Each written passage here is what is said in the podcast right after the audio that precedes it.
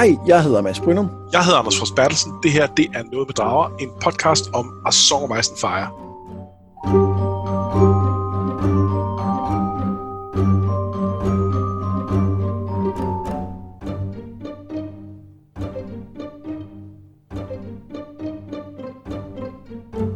I det her afsnit, der øh, handler det om Jernøernes angreb øh, på The Reach, set fra to forskellige point of view. Så handler det om øh, Jamie, der har brug for at finde ud af noget for alvor, og så handler det selvfølgelig også om, øh, at vi får et, øh, et blast from the past, da, da Brienne øh, næsten, næsten møder Sandor Clegane. Men det er ikke det, ja, vi skal starte. Ja, han er, men han er jo død, selvfølgelig. Ja, Sandor Clegane er død. Den mand, han var, er død. Eller den mand, hun leder efter, er død. Det er sådan der helt præcist, ikke? Ja. The Hound er død. Ja. Øh, Sandor Clegane er at peace. Lige præcis. Men den, den venter vi lige med, den der. Fordi vi skal jo starte med, med en af vores allesammens øh, favoritkarakterer, nemlig Victarion Greyjoy. Som er en dejlig menneske. Ja, og nok den mest mandige mand, der nogensinde har været i Westeros. Det er ikke et dårligt bud. Nej. Han, øh, han, øh, hans kapitel hedder jo The Reaver, altså det er det, han er. Og øh, han og hans mænd, de angriber et roseskib, altså et Tyrell-skib. Øh, de to skibe tørner sammen, og Victarion hopper ned på modstanderens skib og udfordrer besætningen til at komme og tage ham, øh, fordi han er alene. De er bange, men til sidst så kommer de imod ham. De er bare ikke nogen match for ham i hans helrustning.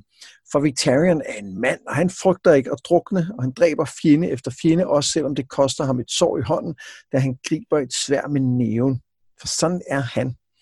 Euron og hans troldmænd har ledt det meste af jernflåden væk fra kysten for at lave et snedigt angreb på The Shields, som er de fire øer, der vogter indsejlingen til The Mander. Og The Mander flyder gennem Tyrellland og pludselig truer øh, jernflåden helt ind til Highgarden. Victarion tænker stadig på at dræbe sin bror, men omvendt er Euron Jors konge, og det ligger ret dybt i Victarion at adlyde. Asha slap væk fra Old Rick, efter de havde øh, kongsråd, mens øh, Euron blev kronet. Nej, han blev ikke kronet. Han blev i hvert fald ikke kronet. Han blev kronet selvfølgelig. Og Victarion ved ikke, hvor hun er nu. Aeron er tilbage på Jernøerne for at opildne almuen til at omstyrte Euron ved at prædike for dem, men imens så gør Victarion det, han er bedst til, slås som en mand. Yeah. Senere så holder de alle sammen fest på en af øerne. Euron tilbyder lordships til, de fire, eller til fire forskellige mænd, de får hver deres ø, og Victarion undrer sig over, at det ikke er Eurons egne mænd, indtil han ser, at han tager trofaste mænd fra hans konkurrenter, også en af hans egne, nemlig Nute the Barber. Han får også en ø, og han afslår ikke, som Victarion ellers foreslår om. Og der må man jo sige, der er Victarion jo anderledes skarp, end vi har set ham alle andre tidspunkter. Det tog ham lidt tid. Det er sandt.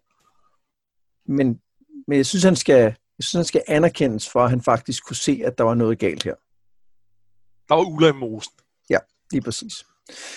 Euron siger, at øh, nu skal de alle sammen gøre klar til at sejle mod øst for at hente drager, men øh, Rodrik the Reader spørger, hvor længe det vil tage. Euron svarer ikke, men da Victarion også spørger, så flygter han fra salen. Måske er han ikke så stærk en konge, alligevel tænker Vic. Kapitlet slutter med, at han bliver kaldt op til Euron, som siger, at måske er det faktisk dumt, at de alle sammen sejler østpå. Måske skal det bare være Victarion og selve jernflåden, altså fordi det, det er alle jernøernes skibe, der sejler ned her angrebet, men Victarion han har jo jernflåden som sådan den, den kongelige flåde. Og måske er det bare dem, der skal sejle østpå for at hente en brud til Euron, øh, dragen, som de siger er den smukkeste kvinde nogensinde. Victarion er ikke vild med ideen øh, om at sejle hen omkring Valyria, indtil Euron grundlæggende siger, Tør du ikke, hva? Tør du ikke? Tør du ikke? Tør du ikke? Du tør ikke? Du tør ikke, eller hvad? Du tør ikke? For selvfølgelig tør han det. Så han siger, at han vil sejle, men ikke for at hente en brud til Euron. Han vil hente hende til sig selv. Bam, bam, bam. Altså, det, altså det siger han jo ikke det sidste. Det tænker han. Nå ja, ja, ja han siger, at han vil sejle, men han, han tænker, at han gør det for at trodse Euron. Ja. Jeg synes, der er flere ting, vi skal tale om i det her kapitel, og vi skal helt sikkert tale om, om Euron rigtig meget. Og en af de ting, jeg hæfter mig ved, det er, at han snakker om, at han har været i Valyria, og hvor at The Doom jo stadig er, altså hvor der stadig er en eller anden form for undergang. Og så spørger Rodrik, Rodrik the Reader, men har du? Og det svarer like, han ikke rigtig really? På. Ja, ja, really, siger han, ikke? Altså, og det, det synes jeg er meget interessant, fordi har han det? Hvad tror du? Øh, nej, det tror jeg ikke. Og det tror jeg ikke øh, af, af tre grunde. Øhm, den ene er, at han ikke svarer. Øh, det, det, det føles rigtig meget som sådan en... Der var nogen, der kaldte hans bluff, og han kunne ikke lige sådan bakke det helt op. Det andet er den måde, og den person... Altså den måde, Rodrik the Reader spørger på, den person han er, øh, synes jeg også lægger op til, at han ved nogle ting omkring Valyria, som gør, at han er rigtig skeptisk over for, om det her kunne være rigtigt. Og, og der kan man sige, at der er, vi jo, der er vi jo lidt på herrens mark i forhold til, hvad vi ved. Fordi, selvom jeg er sikker på, at der er en masse mystik også inde i fiktionen, så er der ikke nogen tvivl om, at, at der er lært af folk, der ved markant mere, end der kommer frem i bøgerne. Og det vil sige, at man er glad for at læse historiebøger og så videre. Han ved faktisk nok nogle ting, som, som det kunne være rigtig fedt, hvis, øh, hvis vi fik at vide. Det var, det var nummer to ting. Den tredje handler om nogle ting fra Fire and Blood, som jeg er i gang med at læse, øh, som den her prequel øh, om, øh, om sådan, ja, en historiebog om Targaryen-dynastiet. Og Og der er nogle små ting, der er nogle ganske få, der også tænker, ja, jeg tror ikke, du har været i Valyria. Men hvorfor så lyve om det?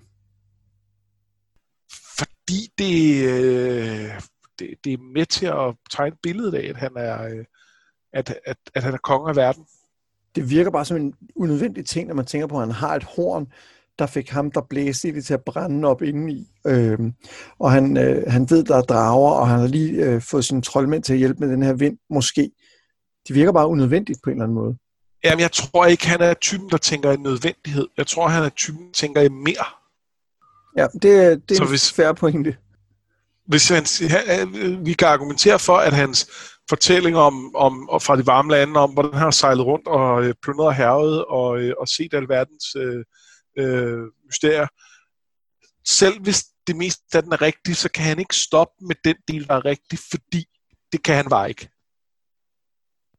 Jeg tænker også bare på, man kan også sige den anden ting, som er, hvorfor bliver det her afsløret her? Altså, fordi den ene ting er, at det siger noget om, at, at Rodrik, Rodrik måske ved noget, som du, som, som du siger, vi ikke ved, så det, sætter, det er med til at tegne et billede af ham. Men det er også som om, at det er en eller anden form for overraskelse, der måske kommer på et tidspunkt, ikke? Jo, jo. Altså, jeg tænker på overraskelsen, øhm, ikke? Altså, at, at selv Euron no, ved, der er derhenne. Nej, nej, der er et eller andet der, som, som vi ikke ved noget om, og, øh, og som det er meningen, vi ikke rigtig skal vide noget om. Øh, og, og, og det er så en velforberedt overraskelse, når der pludselig er noget Valyria. Det, det ved jeg ikke, hvad, hvad det skal bruges til, men, men det, ja, det kan være. Jamen, jeg er heller ikke sikker på, at det som sådan er en velforberedt overraskelse. Der er bare et eller andet med, at, at jeg tror, at det der sted bliver vigtigt på en eller anden måde. Og jeg, jeg kunne godt forestille mig, at det blev en pointe, at, øh, at øh, Euron ikke har været der, selvom han siger, at han har. Det kunne jeg også godt forestille mig. Og så, så kan man sige, at så det, det også kan bruges til her, selve den udveksling, er jo at vise, at, at Eurons magt kun strækker sig så langt, også over for de her folk, som egentlig er loyale over for ham. Når han ender med at sende Victarion afsted, er det jo fordi, han kan se, at han har tabt. Han kan ikke få alle sammen til at sejle med. Øh, en ting er, at Rod- Rodrik the Reader også kommer med nogle, nogle, nogle lavpraktiske ting omkring, hvordan det vil gå. Øh, men, men det tror jeg, at Euron er helt ligeglad med. Jeg, jeg tror, hans problem er, at han kan se, at han ikke kan vinde den her, øh, den her konfrontation. Og derfor så er han nødt til at finde en, en, en vej og øh, op, op, opnå sine mål alligevel. Og jeg, og jeg ser hele den her konfrontation, både med Rodrik og med de der lidt skeptiske kaptajner, som ellers sådan, ja, ja, plyndre herre, bliv her, hvor, hvad, hvad foregår der, hvorfor skal vi det, alt det der? At det, det er en illustration af, at hans magt ikke er så... Øh, altså, den er ikke så sikker, som han selv tror. Og det er ikke nødvendigt, fordi jeg tror, han skal væltes lige om lidt, men det er bare for, at det er også med til at, at nuancere de her Iron Islanders sådan en lille smule, fordi det bliver også urealistisk, hvis de bare er totalt klar på at, at følge ham i tykt og tyndt på det, han har givet dem. Men der er vel også noget med, at det, det handler også om, at de følger dem som sejrer, ikke? Altså, øh, nu har Euron sejret her, derfor vil, men når han så vil begynde at lave noget, som er vanvittigt, så skal han ligesom bevise, at han kan det, før de er med på det. Altså, så, ja. ja. En anden ting med Euron, som jo er øh, værd at bemærke, det er jo, at han siger, at han engang drømte, at han kunne flyve, og tænker, hvad nu, hvis vi alle ja. sammen kunne? Og det, det virker på en eller anden måde bekendt, ikke? Jo, jo, det, det må man sige. Øh, det, det svarer meget til Brains oplevelse. Øh, dengang øh, han, han var i øh, han var faldet i sin, sin koma der, eller hvad man skal kalde det. Øh, og det har jeg ikke lagt mærke til før, men jeg har jo så blevet gjort opmærksom på det øh, i, i, i at læse nogle fan øh, ting, fan-teorier og sådan noget. Det bliver også mere øh, udtalt senere, og hvis, hvis virkelig faktisk først for alvor i de her preview chapters til, øh, til Wins. Øhm, så jeg ved ikke, hvor meget vi skal dykke ned i det lige nu. Nej, øh, det ved jeg heller ikke nødvendigvis, men, men det er i hvert fald ikke et dårligt bud, at han også har været kontaktet af øh, hvad hedder det, The Three-Eyed Crow, og, øh, og måske også har... Øh, har, har øh, Altså, vi, vi, vi kan jo se her nu, at han er optaget af noget med, med magi, og han drikker øh, det her, øh, hvad hedder det? Øh, Shade of the den Evening. Her, øh, Shade of the Evening. Øh, og det kan godt være, at hans introduktion i virkeligheden er kommet allerede som barn, at han at på en eller anden måde er hans tredje øje også i en eller anden grad blevet åbnet øh, allerede som, som barn. Det, det er svært at vide. Nej, men, det, men i hvert fald... Øh... er der noget ildevarslende over det? Også den her idé om, at vi alle sammen kan flyve. Altså, og det, jeg ved ikke, om det også siger noget om hans projekt på en eller anden måde, at han vil prøve at, prøve at finde ud af en måde at flyve på. Altså, det kan jo både være ved at få drager, men det kan jo også være på sådan metaforisk, altså at kaste ud for klippen og se, hvad der sker, ikke? Jo, og jeg tror, at, øh, jeg tror, at det skal forstås mere metaforisk. Jeg tror, at dragerne er mere for den magt, de bringer, den det, at de er knyttet til det overnaturlige, og mindre for, at han faktisk godt vil sidde på ryggen og flyve. Men samtidig er der også noget med, at der, hvor Brienne endelig får øh, adgang til de kræfter, han har, eller i hvert fald delvis adgang til dem, er jo, da han ikke længere er bange for at falde. Altså, ja. Da han accepterer, at han kan flyve. Og der er jo også et eller andet i, at Euron vil kaste sig ud fra, fra et højt tårn, så at sige. Ikke? Det er måske også en måde at få, få åbnet sluserne for noget, han har latent. Det er det nok. Men, det, men det, det skal vi nok tale meget mere om på et, på et senere tidspunkt. Øhm, det tænker jeg også. Ja, bare skyldes. Ja, kom. Nå, jeg... Okay, øhm, hvad hedder det? jeg, jeg, synes, jeg synes, at den interessante ting i, i det her kapitel er, at den måde hele den her, øh, den her f- f- f- sejrsfest øh, bliver afholdt på, øh, hvor Øhm, hvor at øh, den her lord, de er hos hans døtre, øh, og hans, hans hustru bliver, øh, bliver sat til at gå rundt og servere, og så på et tidspunkt på foranledning af hans bastarddatter, som åbenbart så har været den rolle tidligere, øh, så, så bliver de så øh, bedt om at tage tøjet af, og så skal de gå nøgne rundt og servere. Og det ender jo så også i, at en af dem bliver voldtaget, og det, det er jo kun det, der starter der, der kan man sige, da Victarion forlader festen. Der er ikke nogen grund til at tro, at det stopper. Øhm, Der er jo ikke nogen tvivl om, at, at I, og det ser vi også i andre kapitler, det er jo blandt andet aktuelt i nogle af de senere kapitler, bare dem vi har i, i dag, men der, der, der er det her med, at, at der, bliver, der bliver begået overgreb i forbindelse med, med, med erobringer, med krigshandlinger, det er, jo, det er jo et gennemgående tema, men der er et eller andet med den måde, det foregår på her, som er, altså hvor alle illusioner om normalitet er flået væk. Øhm, der er ikke noget med, at, at øh, det, det skal hives lidt ind bagved og, øh, og så videre. Det, det, det, altså, det er sådan helt øh, enhver, enhver illusion om, at det her, øh, at, at vi opretholder en eller anden form for facade, er bare væk. Og det passer rigtig godt til at understrege Eurons øh, sådan, hvor ligeglad han er med alt. Altså han er, han er så nihilistisk, at han, han altså, der er ikke nogen, nogen øh, sådan, ja, men det er sådan noget, det gør mænd efter slag, og det er det ene eller andet og sådan noget. Det, det, det, det, han, han gider ikke engang at fortælle nogen historier om det. Det er, øh, det, det, det er bare, det, det er sådan, verden er omkring ham.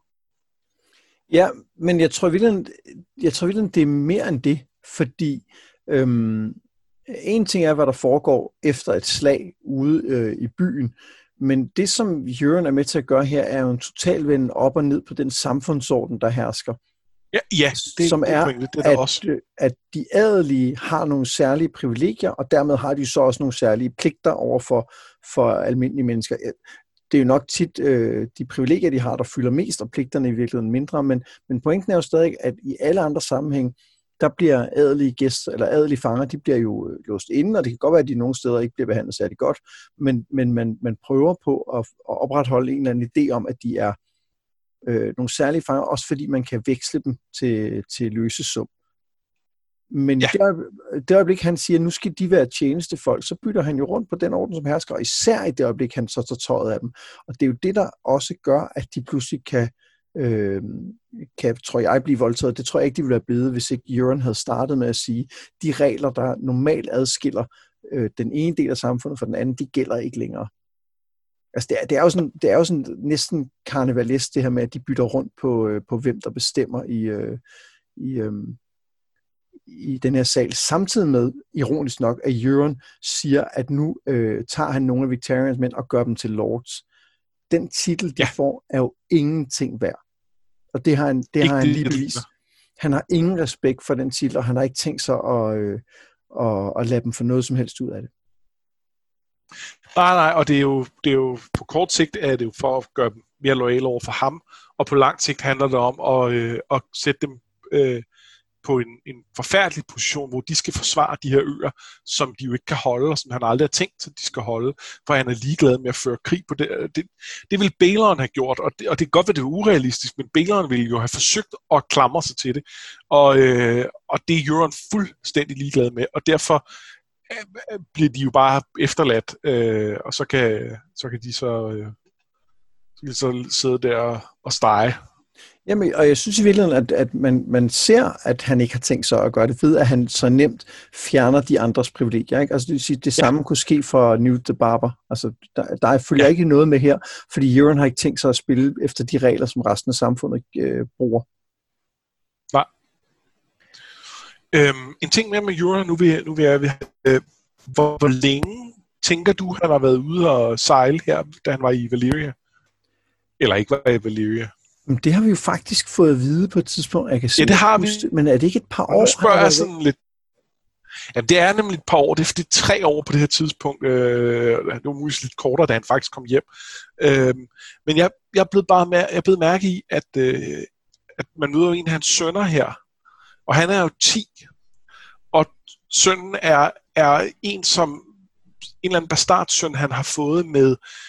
en kvinde et eller andet sted langt pokker Wolf på sine rejser. Og jeg har hele tiden tænkt, at det var på hans store mystiske omsejling her øh, de sidste par år. Og derfor tror jeg, at i mit hoved har det været ti år, han var ude af sted, femten år eller et eller andet, øh, hvor at, at jeg så godt kunne huske, at, at der var et eller andet med, at det var faktisk kun et par år, øh, og det kunne så slutte op og sådan noget. Så det må ligesom... Ja, der, der er et eller andet med tidslinjen der, hvor, hvor det, giver, det giver jo mening. Der er ikke noget, der siger, at han har fået de sønner på den rejse. Men det har jeg på en eller anden måde troet. Og jeg kan ikke lade være at spekulere på, om, om hele det her five-year gap, vi har talt om, der skulle have været i Feast for Crows, om det på en eller anden måde øh, spiller ind her, eller sådan noget. Øh, jeg forstår godt, hvad du mener. At, at, at det, Jeg er bare ikke helt sikker, fordi at samtidig så virker det også som om, at folk i, øh, på jernhøjerne kender Euron, og de kender hans skib, og de kender hans mærkelige besætning af, af, af folk, der har fået skåret tungerne ud. Det er rigtigt. Og det vil sige, jeg tror, at det her, det er bare, han har bare taget en længere rejse den her gang, men han har ikke nødvendigvis taget steder hen, han ikke har været før.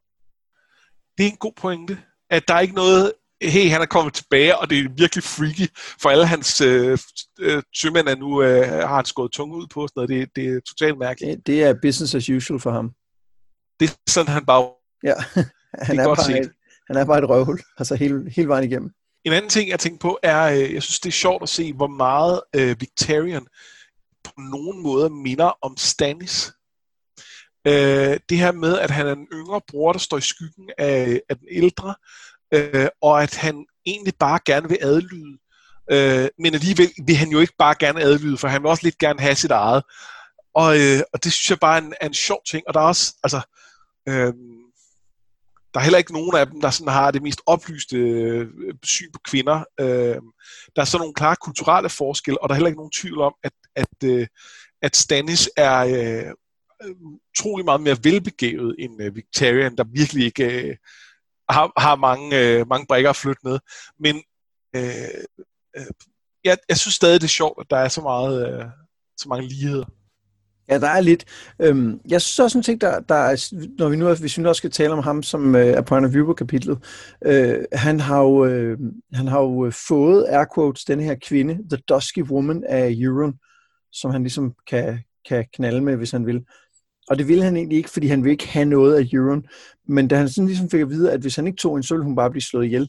Så sagde han, ah okay, så, så vil jeg gerne. Så han har sådan en, det er svært at kalde det en blød side, når man tænker på, at han ligesom overtager en slave, som han så et eller andet sted voldtager. Det, det, at, men, men, men der er et eller andet i ham der, som en, en menneskelig ja. side om ikke andet, som Euron jo bestemt ikke har. Det er der. Øh, der, er, der er noget klart menneskeligt i ham. Øh, og nu har, vi, nu har vi både her i, i vores afsnit og, øh, og så i vores Facebook-gruppe diskuteret den her øh, skælden, vi har lavet i The Worst-afsnittet med øh, mellem The Worst og Monster. Og der er helt klart nok menneskeligt i Victarion til, at han ikke, øh, han ikke er et monster i, i, i de definitioner, vi har snakket om. Han, han, han har noget, noget menneskeligt. Men han er han the er worst. Også, han er også the worst. Han simpelthen... Men på listen Ej, tror det, jeg ikke engang. Det, altså det, det kunne han godt have været. Ah, han er bare kæmpe idiot, ikke? Jamen, det er han. Ja. Er der andet, vi skal vende fra det her kapitel? Ej, ja, nu, nu tror jeg, vi har, nu har vi været rundt. Ja, vi kommer også tilbage til det til sidst i afsnittet, øh, bare fra, set fra den anden side, så at sige. Ja. Så i stedet for, så øh, tager vi til øh, The Riverlands. Efter at have fået styr på Harrenhal, så ankommer Jamie til Derry, som mere eller mindre ligger på vejen til Riverrun. Han tænker, at hvis han lige forsinker sin ankomst, så kan det være, at problemet er løst, uden han behøver at gribe til våben over for tollierne, som han jo har svoret, han ikke vil gøre. Men han har også et mere personligt anliggende i, øh, i Derry, fordi der hersker hans fætter Lancel, nemlig sammen med den lokale Lady Amory, som er øh, Lancels nye brud. Eller han burde herske sammen med hende, men i stedet for at få en arving, så beder han og faster i Slotskirken. Jamie og hans ridder bliver beværtet, og snakken går blandt andet på Fredløse, som dræbte Amorys far, Married Frey. Altså det var i starten, altså prologen til øh, Feast for Crows, det var der, han blev dræbt. Øhm, og det var ham, øh, i Stoneheart hængte. I piloten. Nej, undskyld, ja, undskyld, ja. Tak, det var nemlig ikke prologen, det var i, du ved, hvad jeg mener. Øhm. Og, og allerede her kan man jo sige stakkels øh, Amy, hvis far har været Married Frey, fordi det har det, øh, det har der heller ikke været. Ah, hun har heller ikke haft det, det net, fordi hendes, hendes første mand døde jo, fordi han besluttede sig for, at han ville ud og dræbe sig Gregor. Ja, det er rigtigt. Så det, det skete så ikke. Nå, men øh, øh, de taler om, øh, om fredløse, og de taler også om, at de her fredløse blev anført af en kvinde, en enårig mand og en mand i en gul kappe, bare hvis vi var i tvivl om, hvem det var. De taler om, hvordan de skal få styr på de fredløse, og Jamie fortæller om, hvordan Arthur Dayne fik ramt på The Kingswood Brotherhood, altså den her historie fra hans ungdom, som han var med til. Og det var, fortæller han, ved at støtte de lokale, hjælpe dem og på den måde give dem mere, end de fredløse kunne. Men The Riverlands plages også af The Hound, som har raseret en hel by, Salt Pains og Øh, Lyle Crakehall, også kendt som Strongbore, sværger at komme tilbage og stoppe ham, når de har taget øh, Riverrun. Og bare lige for en kort øh, stop her.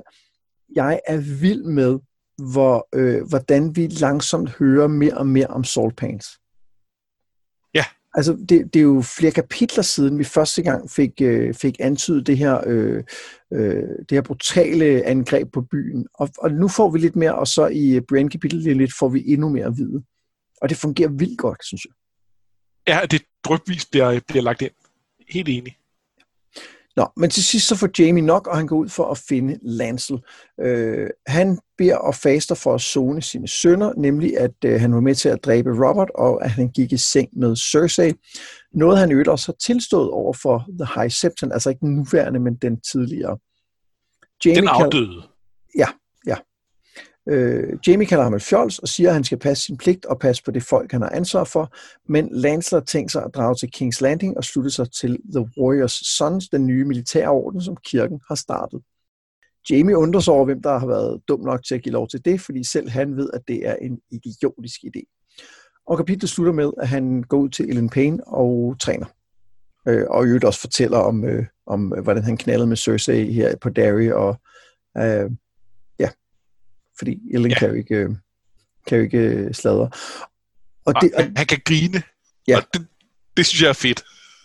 Og det er måske faktisk der, jeg tænker, jeg godt kunne tænke mig at starte. Det er, hvorfor, hvorfor siger han det her til Ilyn Payne, øh, Jamie? Det tror jeg er fordi, at det for ham nu er ved at være et afsluttet kapitel. Jeg tror, det var det her, der var bekræftelsen på, om ikke at Cersei aldrig elskede ham, for det gjorde hun nok på sin måde, men i hvert fald, at de ikke det samme for hinanden længere, og at han aldrig igen kan gå tilbage til hende på samme måde. Øh, og derfor tror jeg, at han har brug for på en eller anden måde, og øh, ved at prøve at rykke videre, så, så har han også brug for at, at, at sætte ord på, at det er foregået. Øh, jeg tror, det er sådan en, sådan en ryk videre ting. Ja, det tror du ret i. Jeg tror måske endda også, der er en, en... Fordi han indrømmer jo også, at han var villig til at slå Robert ihjel den aften. Altså, hvis ja. han var, fordi han var døddrukken, da de knaldede i, i, i fyrstens seng. Og, øh, og sindssygt, hvis han var vågnet, så havde han muligvis dræbt ham. Øh, og dræbt en konge til. Og, og det er måske også noget, han siger sådan i erkendelse af, hvor langt ude han egentlig var, ikke? Jo. Jo, for man kan sige, at den første konge, han dræbte, har vi jo snakket om, at det var jo sådan set faktisk okay, men det ville det andet jo slet ikke have været. Øh, og øh, og, og det, det tror jeg også godt, han selv han ved, og, og man kan sige, der hvor han er i dag, hvor, i forhold til hvor seriøst han tager det med at være Kingsguard, der synes han det jo i høj grad ikke. Det er der ingen tvivl om. Øh, så, øh, så ja, og, jeg, og man kan sige, kapitlet efter er der en masse af det her med at bekende sine synder på en eller anden måde. Det er en, det er en, en, en ret stor del af det, og, øh, og det tror jeg, der er noget med også her. Jeg, jeg sidder også lige og tænker på, at, at i virkeligheden, så er der måske også noget med, altså den forbrydelse, som han og Cersei har begået. Altså en ting er jo det her incestuøse, hvor der kan man jo argumentere for, når, når, når kongefamilien må, hvorfor må almindelige mennesker så, eller hvorfor må næsten kongelige så ikke? Øh, men det har jo i virkeligheden været, at han jo har, øh, altså han har, han har jo øh, besudlet deres hellige ægteskab, og så også dermed, at han har været villig til at slå ham ihjel i virkeligheden, ikke? Der er en hel række af, af forbrydelser, ligesom, øh, altså hvor at, at, at man, kan, man kan ligesom sige, hvad af dem er én ting, men, men, men det er et helt kompleks, man når først man begiver sig ud i det, ikke? Jeg, jeg er også ret begejstret af det kapitel for, igen, at vi ser øh, øh, Jamie være kompetent, altså når han snakker om, hvordan er det, man skal klare de her øh, outlaws, der har han faktisk svaret på det, fordi det har han set øh, nogen gøre tidligere. Men ellers så tænker jeg også, at vi lige skal vinde Lancel. Og det han ligesom er blevet ja. til. Ja, han er, han er jo frelst. Eller i hvert fald er han blevet øh, meget zonende. Han beder meget. Øh, han beder meget. Og, øh, og han er blevet helt vildt tynd også. Øh, og, og han får øh, visioner. Han ser syner, når han sover i øh, kirken om natten. Ja, fordi han ikke spiser noget. Det er Jamies udlægning. Vi ved jo ikke, om det er The Seven, der sender ham, øh, sender ham syner om, hvad der skal ske. Jamie er en, øh, en, en gudløs øh, Kingslayer, så øh, hvad kan man egentlig regne med fra ham? Ja. Men, men øh, det er bare, der er bare noget sjovt over det, han er blevet til, fordi en ting er jo, at han gerne vil... Øh, at han ligesom har fortrudt de ting, han har gjort galt.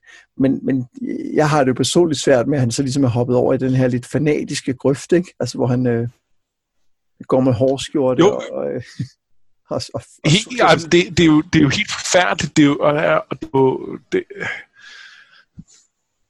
på mange måder en stakkel, øh, og det har han været hele vejen igennem. Han er blevet, blevet kastet rundt, øh, fordi han jo lige præcis har været tilknyttet nok til, øh, til den her Lannister-familie, til at have øh, altså at, at, at blive virvlet ind i deres øh, dysfunktion. Øh, og øh, og nu har det så taget ham dertil, hvor han er der, og det, det, øh, ja, det er ikke... Øh, Det, det er lidt synd for Lancel. Men samtidig kan jeg også godt lide, at da Jamie nævner, at hans, øh, hans unge kone bliver helt øh, våd i trussen, altså direkte, når, han, når hun snakker med Strongbow, så siger han bare, fint nok, lad dem blive gift. Jeg håber, de bliver lykkelige. Og det, og det kan jeg egentlig meget godt lide. Han bare sådan lidt, for det, det her, det har ikke noget med mig at gøre. Det er ikke, det er ikke mit ønske at være en lord og, og gøre det længere. Nej, det er ikke, teknisk set ikke Strongbow, han har. Nå, er, der, det, men, men, er det ikke ham? Nej, kommet sammen med, øh, med Jamie. Det er øh, øh, en, en, en eller anden, som, som står for, øh, skal man bare kaptajnen. Det er rigtigt. Det er en anden, han, øh, det er en anden, ja. Det er, øh, hvad hedder han, øh, Stone et eller andet, eller noget i den stil.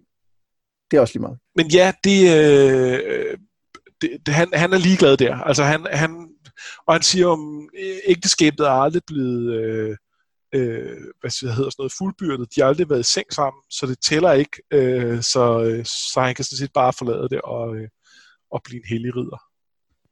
Ja. Så, og nu har han jo fået muligheden takket være en eller anden idiot, der har lavet en lov om. Ja, præcis. Ja. Og, det, og det, det kan jeg jo også godt lide, altså at den her med, at vi, vi får den her ting, som i sidste Cersei-kapitel åbenlyst bliver præsenteret som en dårlig idé. Altså, par, altså Det, det er ikke en god idé. Det kan man godt fornemme, at hun bliver, at hun bliver øh, snigløbet af The High Septon. Så får vi Jamie, som trods alt ved nok til at vide, at det her det er en rigtig dårlig idé. Og lige om lidt, så får vi Pycelle, som siger, hvad fanden laver du? Ja. Og det er altså en god øh, lille tretrinsraket, hvor vi ligesom bliver, øh, ligesom bliver forsikret om, den er helt gal. Er det ikke så godt? Nej. Så øh, har jeg et par ting, jeg lige blevet mærke i. Øhm Hvad hedder det? Øh, øh, Jamie har, har en betragtning om, at de er nødt til at prøve at få, få altså her Lancel og, og Amy er, skal få The Small Folk til at elske dem. Øh, og det er den måde, de ligesom kommer videre. De, de er nødt til at, at på en eller anden måde øh, øh, vinde nogle hearts and minds, og ikke bare øh, være... Øh, være på afstand. Øhm, og det synes jeg er jo er, altså det, det, det gennemsyrer jo hele, hele bøgerne, eller alle bøgerne, at det er en god måde at gøre det på. Øh, det, det, det er sådan, det er i den her verden, hvordan Brienne vender og drejer det. Øhm, men jeg tror, at Jamie undervurderer, hvor svært det er i den her situation, fordi han undervurderer, hvor, hvor meget Øh, hans far har ødelagt i forhold til at, at, at, at, at give dem den mulighed. At, at det at få dem til at elske en Lannister, det kommer ikke til at ske. Ikke i The Riverlands. Jamen det er jo spørgsmålet, ikke? Fordi at, øh, det kommer an på, hvad for et niveau af, af almindelige mennesker, man skal have fat i. Fordi at øh, helt nede på bunden af samfundet, der har det jo været, der har det jo både Lannisters og altså løver og ulve, der har været der. Det er rigtigt. Det er rigtigt. Så der tror jeg ikke, man tænker så meget over det, men, men der er helt sikkert noget med, at, øh, at øh, den tidligere lord var jo en Frey, og det er ikke sikkert, man er lige så begejstret for Freys efter The Red Wedding, som man var øh, tidligere, og, de, og den kommer over til at sprede sig. Den, den, det ved almindelige folk godt, at det er sket. Ja, ja og, det, og det kommer også til at være noget, de går op i. Det tror jeg også. Men det, men det er en god øh, pointe, det er ikke bare lige noget, man gør. Altså det, det kræver, øh, blandt andet så nævner han jo, at Arthur Dane, han sørgede også for at tale de lokale sag over for øh, kong, øh, kong Aerys, og øh, sørgede for at give dem nogle rettigheder til at tage noget tømmer osv., og, øh, og, og det ville det vil Cersei jo aldrig gå med til. Nej. Eller Tywin for den sags skyld, hvis han sad det. Eller, nej, det ville han sgu heller ikke. Han ville være røvlig glad. Øh, det er jeg ikke sikker på, for jeg, jeg tror trods alt, at han var pragmatisk nok til at, at øh, være villig til at lave nogle indrømmelser i den retning. Der, der er vel også nogen, der... Altså, da, da Arthur Dane gik til Aerys, var det jo heller ikke nødvendigvis Aerys selv. Det har vel været, da Tywin var hand. Så det var måske faktisk ham, uden at man helt kan vide det. Ja, det er faktisk en god pointe. Det, det kan sagtens være. Men jeg tror også mere, det handlede om, at, at på det tidspunkt havde Tywin jo ikke et øh, fjendskab med The Riverlands, som han fik senere. Nej. altså, og, og, eller med, med folk, der var hans fjender, ikke? Altså, jeg tror, han er ligeglad med The Riverlands. Jeg tror, at det, må, det kan... For hans skyld kunne man brænde hele lortet ned og så markerne med salt, og så kan man starte forfra, ikke? Ja. Men så døde han selv. Så døde han selv. And good riddance. Øhm, en anden ting, hvad hedder det? Sidste afsnit snakker vi lidt om, at, at vi kan Jamie lidt på puklen for at være lidt for selvtilfreds omkring den retfærdighed, han, han ligesom øh, udøvede, da han, da han øh, hængte nogle øh, hang. Hvordan er det? Hængte han, hæng, han, han hængte nogen? Ja, jeg tror, han hængte dem. Øh, nogle, ja, nogle, man, øh, man... Nogle, for, nogle, nogle broken men, eller outlaws, eller hvad de nu var. Øh, men her synes jeg, at øh, han skal have, at i, i forhold til øh, i forhold til øh, piger, ja. At der, der ser han altså rimelig klart, han er, han øh, han udøver faktisk retfærdighed her, og øh, der, der, der er ikke rigtig nogen måde at, øh, at, at, at, at ligesom male ham, den stakkels, øh, eller ham, ham, ham øh, Gregors mand som en stakkel i den her sammenhæng, fordi han, han øh, altså, hans eneste forsvar er, at det har været totalt normaliseret og, øh, at begå overgreb i... Øh, I, i det her rædselsregime, der har været ja, her. Han, han, han hugger hovedet af en af Gregors mænd for at, at, at, at forsøge at voldtage piger, og, og hans forsvar er ligesom, vi har gjort det hundredvis af gange. Vi har gjort, ja, ja. Vi har gjort det hundred times. Bare, bare ja. igen og igen. Ja. Øhm, men der, hvor han faktisk også synes, at Jamie viser en form for retfærdighed, der hvor han, han lægger mærke til, at hans, øh, hans væbner er interesseret i hende, øhm, og, og siger jo, at, øh, at det, det må han gerne, så længe hun selv er villig. Øh, og han, han tænker jo faktisk også tanken, at hun kan nok ikke blive gravid, så det er ikke et problem. Så, så på den måde tænker han faktisk også, øh, fordi hvis problem ville det være, hvis hun blev gravid, det ville jo ikke være væbnerens problem, det ville jo være hendes problem. Ja.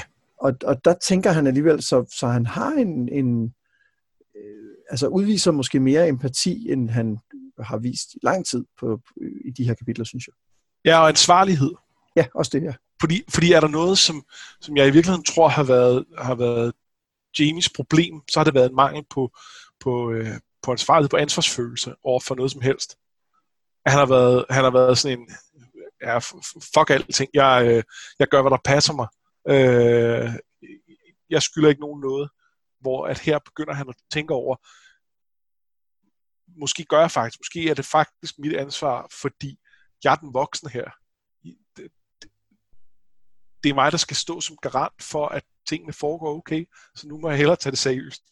Øhm, og det er jo en ny udvikling på en eller anden måde. Øh.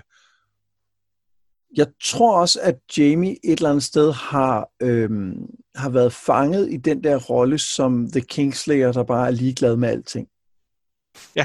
Altså, at han, at han på et eller andet tidspunkt har taget beslutningen om ikke at forklare historien om, hvad der foregik, og, og, og han, han vil måske sige, det er på grund af det blik, øh, Eddard Stark sendte ham, da han sad på The Iron Throne, øh, eller han måske var bange for, at ingen ville tro på ham og sådan noget, men, men, men det er jo ligesom blevet en, en, en, en, en rolle, han har spillet, altså, og, og der er helt sikkert også noget af den, som er sådan, han er det, jeg har ikke kun været skuespil, øh, men, men det er garanteret blevet forstærket af, at han har gået og gemt den der ting hele tiden, ikke? Jo, helt sikkert. Og det er jo også først der, han, han, man kan sige, at han for alvor begynder at åbne sig for Brienne. Det er jo efter, han fortæller hende den historie, da de øh, er i bad sammen. Ja. Det tror jeg var Jamie for denne omgang. Er det ikke rigtigt? Jo. Godt. Vi tager til øh, Brienne, og vi bliver i The Riverlands, fordi hun og hendes følge ankommer til The Quiet Isle, som er et, øh, ja, det er jo et kloster, der ligger på en ø beskyttet mod krigen af tidevandet. Her fortæller Arbeden mere om angrebet på Salt Pains, så vi får simpelthen flere detaljer om de uhyreligheder, der er blevet begået der. Og de møder også en øh, stor graver og ser en, en sort hingst i stallen. De, de to ting har selvfølgelig ikke noget med hinanden at gøre. Nej, det, det, har, det får vi jo at vide meget kort efter, at de nok har. eller, eller det er antydet, ikke?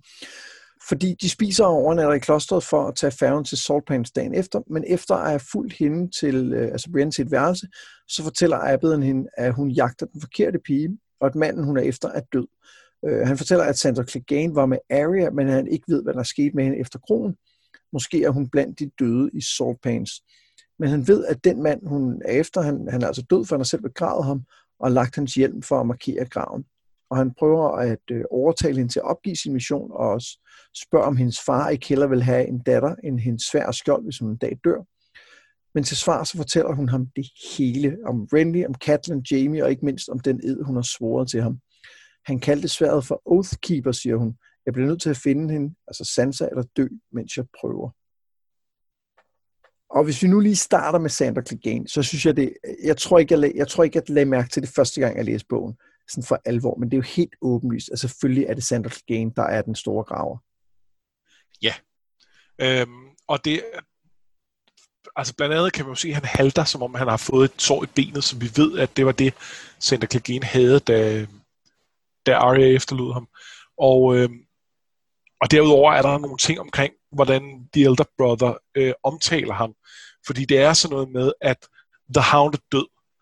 Om Sandor Clegane er død. Ja, han har fået fred. Altså, hvor at, at han ligesom laver en, en skillen mellem personer i The Hound, og så Sandor, som, som øh, er noget andet.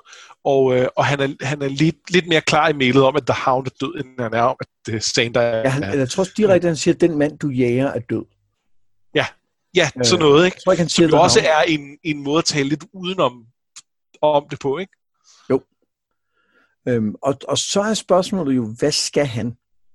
Altså, hvad, hvad, hvad, hvad skal han her på The Quiet Isle? Altså, her på The Quiet Isle, kan man ja, sige, der skal, han, der skal han ikke gøre så meget. Der skal han grave, grave og finde fred med sig selv. Jeg tror, jeg er mere interesseret i spørgsmålet, hvad, hvad skal han ud i resten af verden i øh, de senere bøger? Ja, men man kan sige, at det jeg mener med, hvad skal han på The Quiet Isle, der mener jeg, hvad er, øh, hvad kommer det her sted til at være for ham? Forstår du, hvad jeg mener? Og hvad er det, der skal ske med ham, mens ja. han er her? Og det er det, jeg er lidt spændt på. Det er også, og, og, og der er jo, der er jo nogen, der spekulerer i, at, øh, at hans historie faktisk er slut. At øh, det her er så meget, vi finder ud af om ham, at, at når bøgerne er slut, så vil det være det vi, så ved vi, at så sluttede han sine dage som graver på, øh, på The Quiet Isle øh, og fandt fred med sig selv på en eller anden måde. Jeg tror ikke det køber jeg ikke, men, men, men, øh, men, men jeg, jeg, jeg synes, det er en interessant mulighed at have i baghovedet. Altså noget af det, som, som der jo er med Sandor, det er, vi har jo talt om, at han er den mest, han er en af de mest ridderlige personer på nogen måde, til trods for, at han jo meget bestemt ikke er en ridder. Ja. Og jeg tror, han har en eller anden ridderlig død tilbage i sig. Det tror jeg også. På den anden måde. Øh, og jeg er ikke, altså, og jo mere jeg tænker over det, jo mindre, og tror også, vi har talt om før, bryder jeg mig om ideen om, at han en dag skal dræbe øh, Gregor Clegane. Øh, eller, ja. eller det, der er tilbage af ham. F- også fordi, at han jo, øh, Arpeden her nævner jo specifikt, at det var det, der drev ham. Det var ja. øh, det her øh, dybt øh, forkastelige idé om at dræbe sin egen bror. Øh, den her forbandede idé grundlæggende, og den, den er jeg altså ikke sikker på, han har længere. Nej, og jeg, øh, jeg er helt enig. Jeg synes også, det ville være synd, hvis det var den vej, det skulle gå. Øhm, jeg, jeg tror også, han har noget tilbage, så jeg tror blandt andet, altså hvis, man kan sige, hvis, hvis de her bøger kun var alt det om rænkespil og øh, hvem ender på tronen, så kunne jeg godt se, at det der med, at han melder sig ud af det og bare er graver på The Quiet Isle, kunne være en slutning. Men på et eller andet tidspunkt, så kommer de der others, og så, så er det all hands on deck. Og der kan jeg ikke se, at en med hans øh, evner i kamp, og, og den samvittighed, vi har fået præsenteret, at han ikke vil ende med at, øh, at kæmpe i den kamp. Det, det, det, det kan jeg simpelthen ikke se. Hvis han stadig er i live til den tid, men det skulle så være præmissen, ikke? Øhm, Samtidig synes jeg også, der er bygget så meget relation op med, med både Sansa og Arya, at, at der, der synes jeg på en eller anden måde også, at de er nødt til at øh, der, der, der er nødt til at komme et eller andet mere på det. Jeg, jeg kunne sagtens se øh, ham fungere som den, der øh, bliver en form for reality check over for Arya omkring øh, omkring det her med at blive til en, en, en morder grundlæggende. Ja. Fordi det har han jo været. Øhm, ja. Og, og der er en ting, jeg forstår ikke helt den her idé med, at han, øh, at han, har, han har været så frygtet, da han var Joffreys svorne sværd, fordi hvad har han egentlig gjort? Der har jo ikke været krig og sådan noget. Altså, hvordan har han fået det her, øh, det her ry? Det forstår jeg ikke helt, men lad nu den ligge. Der har jo nok været noget. Men, men det er spørgsmålet, om han har det. På det den der måde. Er jo mange, der snakker om det, at, at han har begået ting, mens han, han var kendt for det. Snakker Ejbeden ikke også om det her, tror jeg? Jo, men han, han siger jo, at, at rygtet er noget helt hertil også. Men det er jo også blandt andet, fordi på det tidspunkt har han ikke indrømmet at have talt med ham. Så det er den måde, han kan sige, at ja, jamen, det er øhm, øhm, Nå, men jeg der, tror, der er ikke nogen tvivl om, at han var frygtet, da, da han var Joffreys Sworn Shield, men, men man kan sige, at han udmærkede sig også i turneringer ved at være virkelig farlig. Han er en kæmpe stor dude, og han, hans ansigt er så vandsiret, at det også på en eller anden måde indgyder frygt. Det er ikke det samme, som at han ikke også kan have gjort nogle, nogle grimme ting, men øhm, men der er en masse ting omkring ham, der gør, at han vil øh, udstråle, øh, at han er farlig, uanset hvad han gør. Ja, jeg er, jeg er enig. Øhm, men jeg tror som sagt, at han har en, jeg tror, han har en rolle at spille for Arya. Jeg synes, jeg, jeg synes, jeg står ret i, at, at selvfølgelig bliver han, på, der bliver nødt til at være et eller andet med Sansa igen. Og det er ikke sikkert, at de mødes, det er jeg ikke sikker på, men, men, men de kommer til at, at påvirke hinanden igen, tror jeg, på en eller anden måde. Altså, jeg tror faktisk, jeg er mere på, at han er nødt til at møde Sansa igen, end Arya. Øhm, altså, ja. jeg, jeg kunne godt se en, en, en situation, hvor han for eksempel ender med at, hvad ved jeg, redde øh, Sansas liv og ofre sig selv i sammenhæng, eller sådan noget. Det vil være, øh, det vil jo på en eller anden måde være den endelige udlevelse af det ridderlige ideal, som han har forkastet, men som Sansa et eller andet sted har har mindet ham om, at han faktisk, at, at der er noget værdi i, også selvom øh, øh, selve øh, institutionen, øh, ridderskabet, at den er, øh, den er korrupt. Ja. Øhm, så er der også noget med, i forhold til det her med The Others, at han, han, øh, han er jo en af de karakterer, der har det tætteste og mest direkte forhold til ild, udover måske Melisandre. Og ja. det, det, og det er jo, hvad kan man sige, det er jo kun symbolsk, at det, det hænger sammen med det, men, men det ville være mærkeligt, hvis han ikke har en rolle længere fremme. Altså, nu serien hedder Song of Ice and Fire. Der er nok et eller andet der. Det er en god problem, jeg har ikke tænkt over, men det, det, er, det er da rigtigt. Altså, det, det, det, er jo, det er jo blandt andet ilden, der har gjort ham til det menneske, han er. Altså, ved, ja. ved så Gregors hjælp, ikke? Men, øh, men ikke desto mindre. Nå, men en anden ting, som jeg synes, der er, er værd at tale om i det her kapitel, det er, at øh, øh, det, som Arben taler om, han har, han har også været ridder, øh, og det havde øh, Brienne godt lagt mærke til, at han ligesom gik mere som en ridder, end som en, en præst eller en munk. Øhm, men øhm, han snakker jo i virkeligheden også om, øh, om de tømmermænd, der er forbundet med at være, øh, være ridder. Altså om, at han, øh, han, han var med i øh, øh, The Battle at the Trident, altså han kæmpede for Rhaegar og, øh, og mistede sin hest og gik rundt og og var egentlig bare desperat efter at finde en hest, fordi uden en hest, så var han ingenting. Øh, og, og har jo heller ikke noget romantisk billede af krig overhovedet. Nej. Nej, han blev, han blev mistet bevidstheden, der blev, blev ramt bagfra, og, øh, og, og drev så i land på The Quiet Isle. Og jeg tænker egentlig bare, at det er en, øh, at, at det er også sådan en, en, en gradvis præsentation for Brienne, for hvad er det egentlig, det vil sige, det her, som hun har sagt, hun vil være, ikke? Jo. Altså, fordi hun har jo hun har været i den der melee, hvor hun vandt, øh, vandt retten til at blive kongsvagt for, for Renly, hans Rainbow Guard. Men det var jo ikke en rigtig krig. Nej. Og så har hun, øh, så har hun været i kamp mod øh, de der tre, og, og det var jo heller ikke, altså... Det var alvor, men det var ikke, øh, det var ikke en krig. Nej, men, men, jeg... men det, jeg mener med det, det, er, det, det var jo heller ikke noget, der ikke påvirkede hende. Nej, men jeg kan også rigtig godt lide den, den måde, han prøver at tale hende til at opgive på, fordi den ikke handler om, at hun er kvinde, og at hun derfor ikke kan slås. Den handler om at sige, prøv at høre, jeg har set, hvad krig er, og det er det, du prøver at blive her nu. Det er det, du, det er det, du vil ende i, hvis du fortsætter den her vej. Øhm, og og det, det, det, der er en En, en, altså en, en anden forståelse end, end bare at ville, ville diktere, hvad hun skal og ikke skal. Det, det på, altså på et mere medmenneskeligt plan. Øh, det er mere som et, et menneske til et andet, end det er som nogen, der skal bestemme over, hvad nogen andre gør. Øh, og, og man kan sige, at det reagerer hun jo også på ved at betro alle de her ting, og betro alle sine grunde til, hvorfor hun er nødt til at gøre det til ham.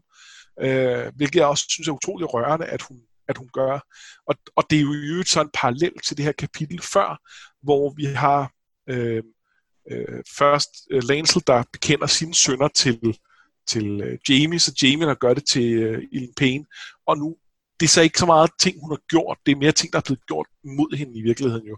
Øh, og, og, og i hvert fald alle de her sindssyge oplevelser, hun har været igennem. Det er jo det her rollercoaster. Men, men Briennes historie er jo også en historie om, at hun oplever, at hun har svigtet.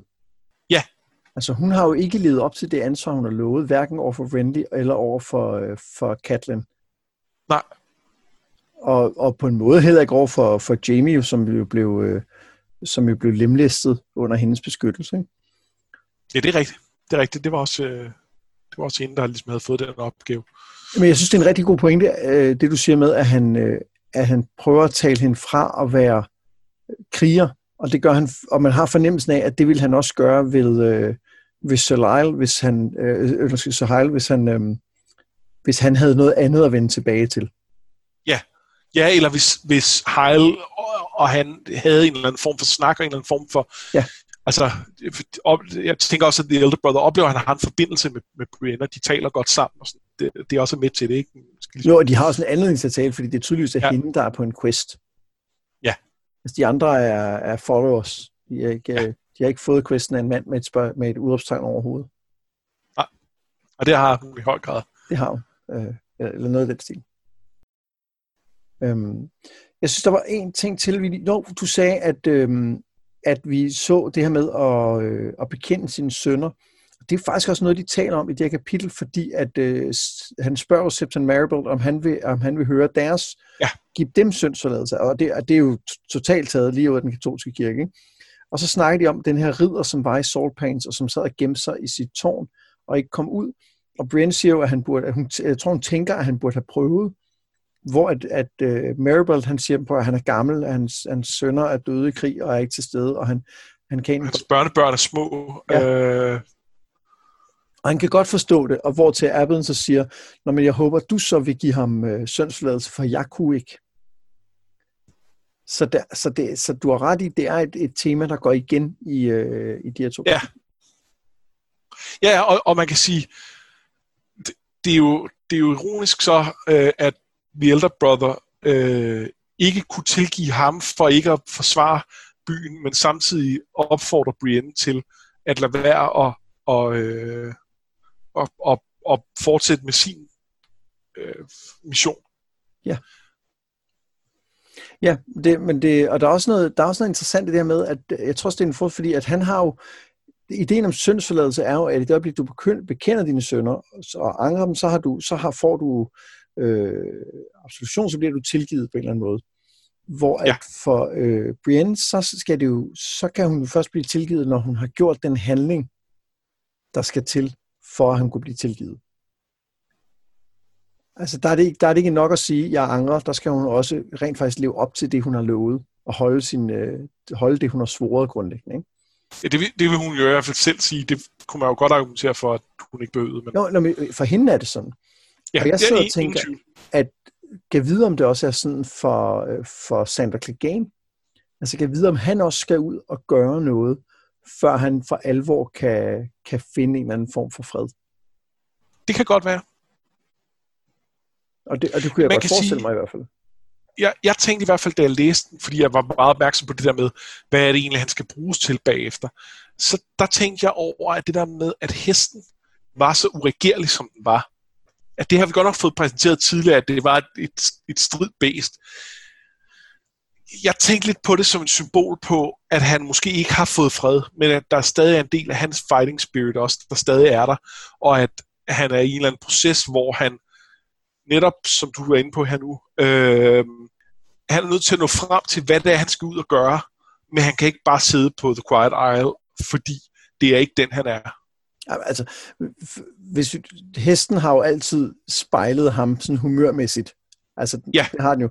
Og øh, altså, hvis, hvis vi nu skal være helt direkte, de prøver at kastrere den og lykkes ikke med det. Det er rigtigt. Og, og, og, og så kan vi jo godt drage en direkte parallel derfra til The Hound. Udover det, så skal vi jo også hæfte os ved, hvad det er for en arbejde, han begår, mens han går her på øen. Fordi han, ja, han der jo ikke haver. Altså. Nej, han graver lige ned. Lige præcis.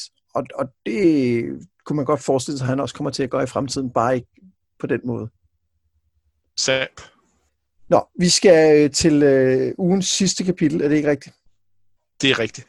Ja, det er, det er for en gang skyld Cersei, vi slutter med. Øh, hun og hendes råd er blevet vækket af Marjorie, som har fået bud om, at tusind skibe har angrebet The Reach. Tusind? Ja, der, ja, der er bred enighed om, at det nok er væsentligt færre, men som, og det synes jeg egentlig er meget sjovt, som Oren Waters så siger, fem hundrede skibe er også stadig ret mange skibe. Ja, der, der vinder han et par point ved at ja. være sådan lidt, ja, ja, det ser for mange, men Men guys, det er måske alvorligt alligevel. Ja.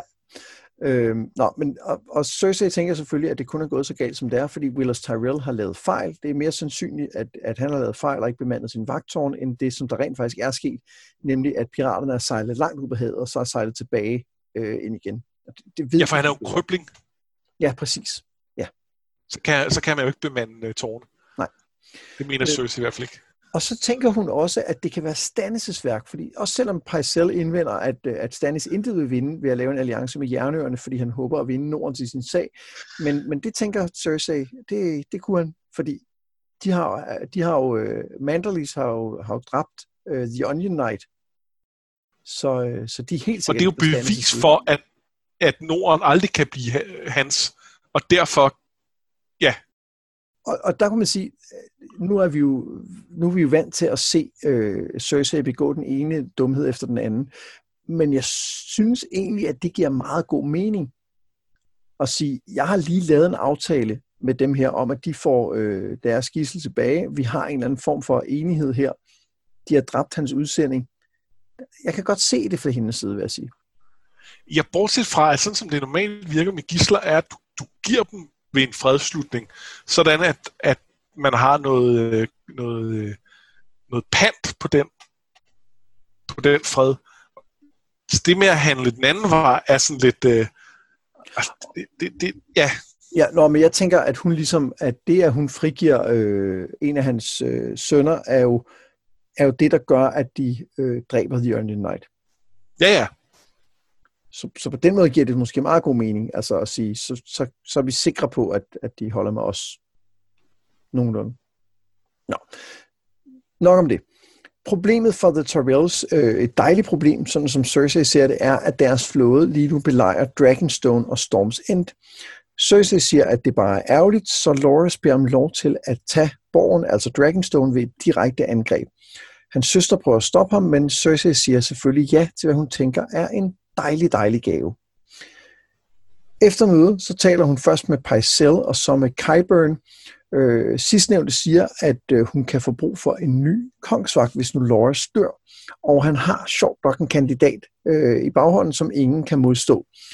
Han spørger os, om øh, den rustning, han har bestilt, er klar, og Cersei svarer, den er på vej, men at våbensmeden mente, at ingen mand er stærk nok til at slås i så tung en rustning. Øh, men det tænker Qyburn ikke er noget problem, umiddelbart. Nej. Tilbage i sengen taler hun med Tana Merryweather og tænker på, hvordan det ville være at kysse en kvinde. Og så hun tænker på Robert og på, hvordan han mishandlede hende, når han gik i seng med hende. Men at han aldrig indrømmede det, at han kunne huske, hvad han havde gjort dagen efter. Han sagde altid, at det var, det var fordi han havde drukket for meget vin og øl. Det var det, der gjorde det.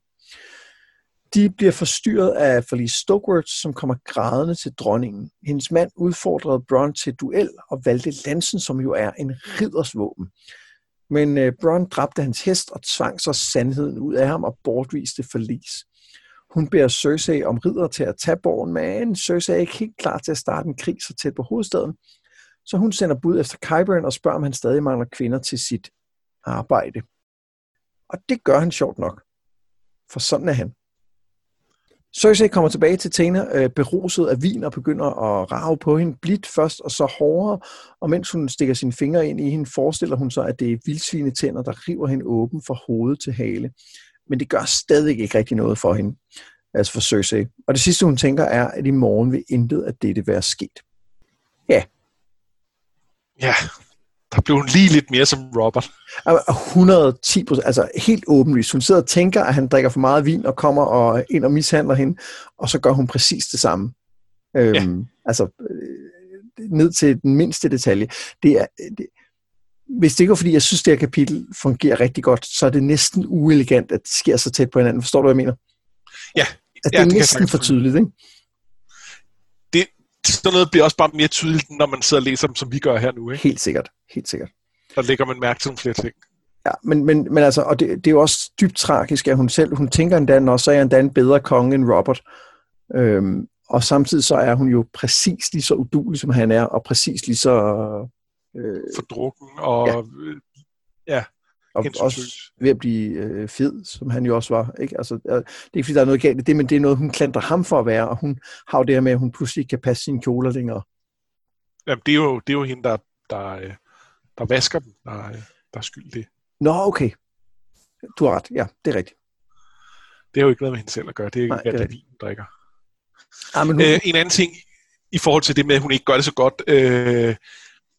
Kapitlet starter med det her med, at Marjorie kommer og, øh, og, og, og gør opmærksom på, det, på, at der er brug for, for, for hjælp der. Og hvor Cersei bare tænker, she should be on her knees begging for my help.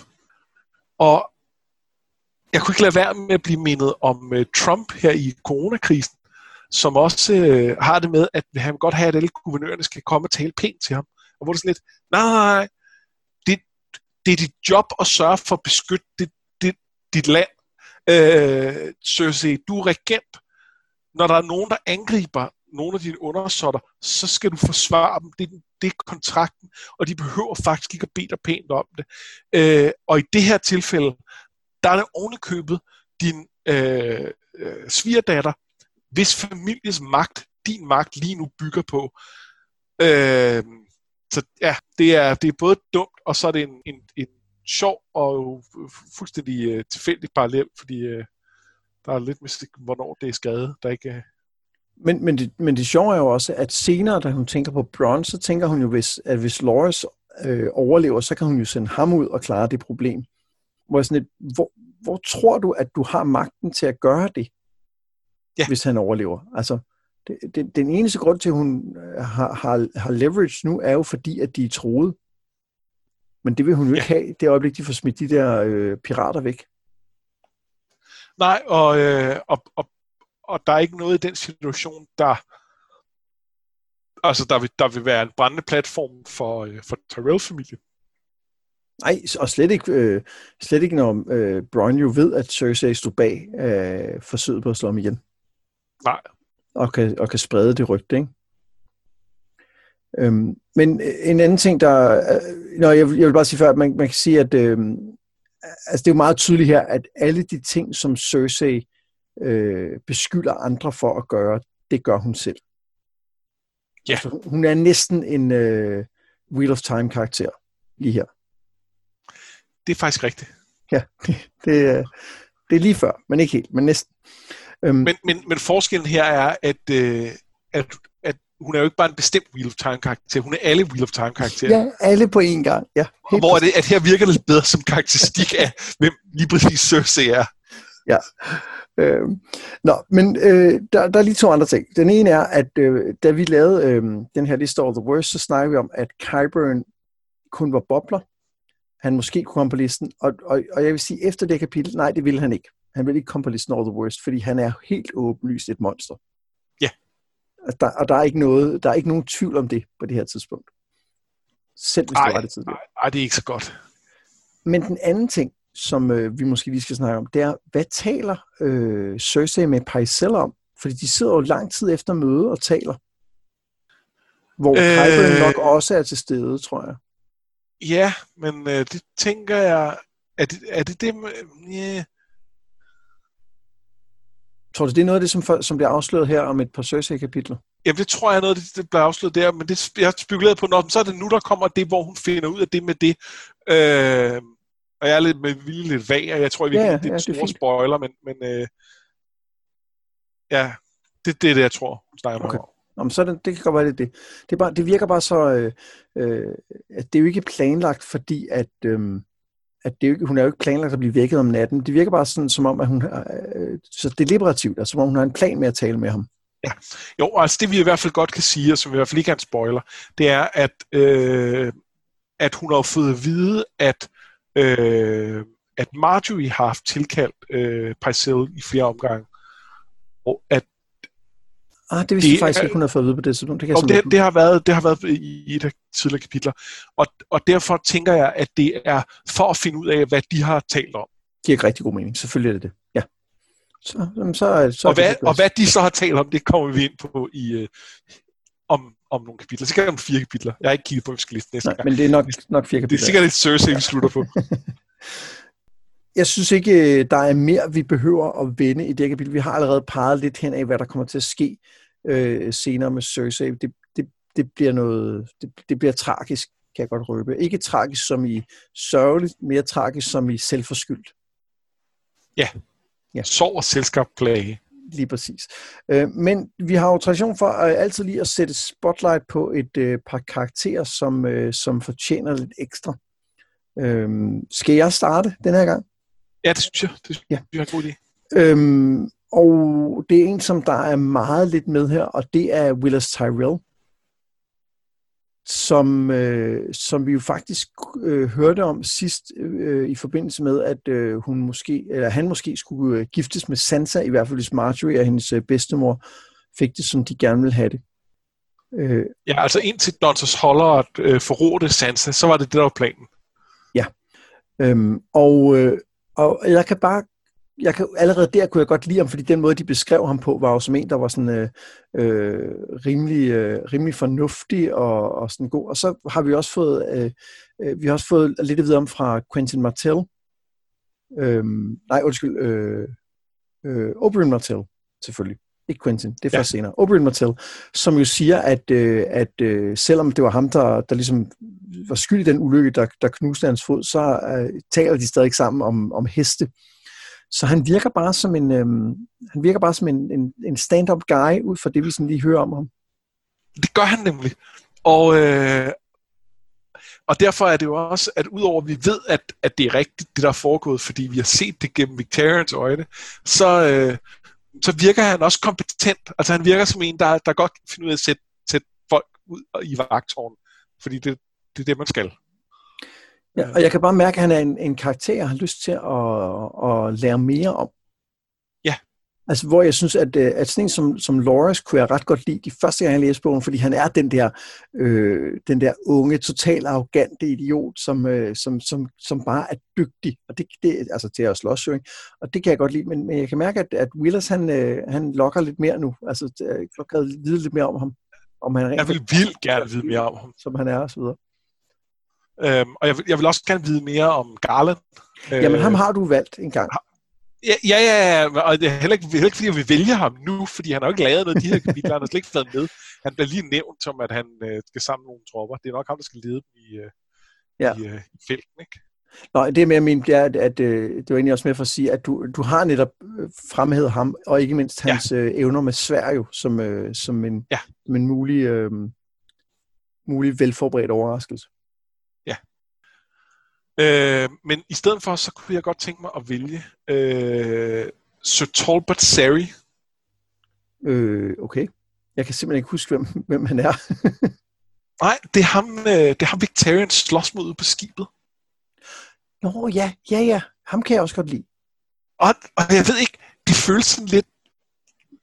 Jeg føler ikke, jeg burde kunne lide ham. Jeg føler ikke, jeg burde kunne vælge ham. Fordi det eneste, han laver, det er at stå på et skib og slås med Victarion, sår ham lidt i hånden, og så blive, blive kastet over bord og formentlig drukne, øh, og i hvert fald blive meldt død. Øh, så hvorfor er det, at jeg synes, han på en eller anden måde er fascinerende?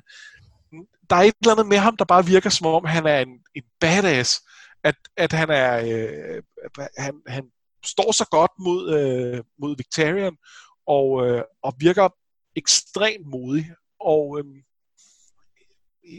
Jeg, det, der, der er et eller andet over det. Måske er det også den måde, øh, den måde Victarion tænker tilbage på ham, hvor han også respekterer ham som fjende, fordi han, han var øh, modig og dygtig og, og så videre. Det, det, det, det, det viser også noget af Victarions menneskelighed, uanset at det er på sådan en lidt øh, meget, meget øh, øh, krigeragtig måde.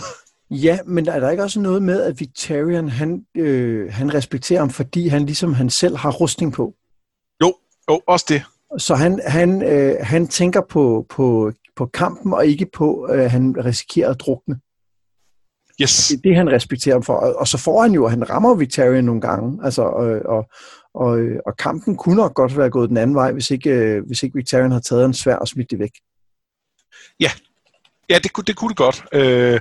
Og, og man kan også se i Victarion-kapitlet, at han tager sig godt nok meget til den hånd, han er blevet såret i. Øh, det, det virker til at gøre meget ondt på ham. Det kan jo godt være, at det bliver et problem for ham senere. Det kan sagtens være. Men, men jeg vil sige, at, at jeg kan ikke huske... Øhm, det, jeg tror, det er en eller anden snak, vi to måske har haft på et tidspunkt om Victarion, hvor man siger, at han er også en stor idiot og griber et sværd med hånden og sådan noget. Ikke? Altså som om det ligesom er noget, han bare gør, fordi at han vil være sej. Men det er jo noget, han gør, fordi hans skjold er ødelagt. Ja. Og hvis han ikke gør det, så er der en chance for, at han har tabt kampen. Ja. Men, men man kan så sige, at det, at han formår at holde fast og tage sværdet ud af hånden øh, på sin modstander, det er jo der, hvor han er, øh, han er en rimelig, rimelig vild. Han er badass. Øh, og så er der en ting mere med, med Talbot, og det er, at øh, jeg, der er en del af mig, der sådan lidt håber på, at han har overlevet. Ja. Og det har han jo nok ikke, fordi han har rustning på ude i vandet, og det kan man jo ikke, generelt ikke overleve, men, men jeg er lidt usikker på, hvor meget rustning han egentlig havde på, og sådan noget. Og, øh... Hvad er der noget drivtømmer? Ja, præcis.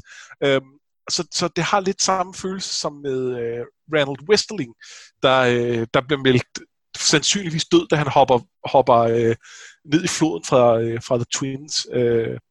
Og hvor man også lidt kan håbe på, at, øh, at han måske kunne øh, klare den og dukke op i historien. Øh, så der er lidt samme følelse her. Øh, jeg tror nok ikke rigtigt på det. Men, øh. jeg, jeg synes faktisk også, der er en, en, en, en interessant ting her ved, øh, du siger, hvorfor har jeg egentlig lyst til at vælge ham? Og, og jeg sidder nemlig med samme fornemmelse som dig, i, at det kunne man godt have gjort. Og jeg tror, at en del af det også handler om, at, at vi igen og igen som læsere bliver snydt af de her point of views. Fordi ja.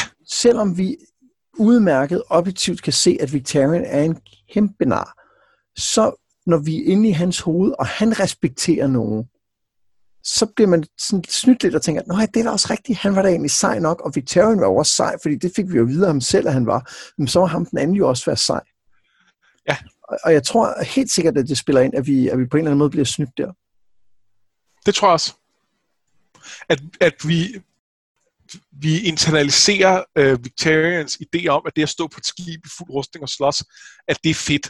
Øh, så hvis man gør det, så er man badass, og så, så, så fortjener man nogle, øh, noget anerkendelse.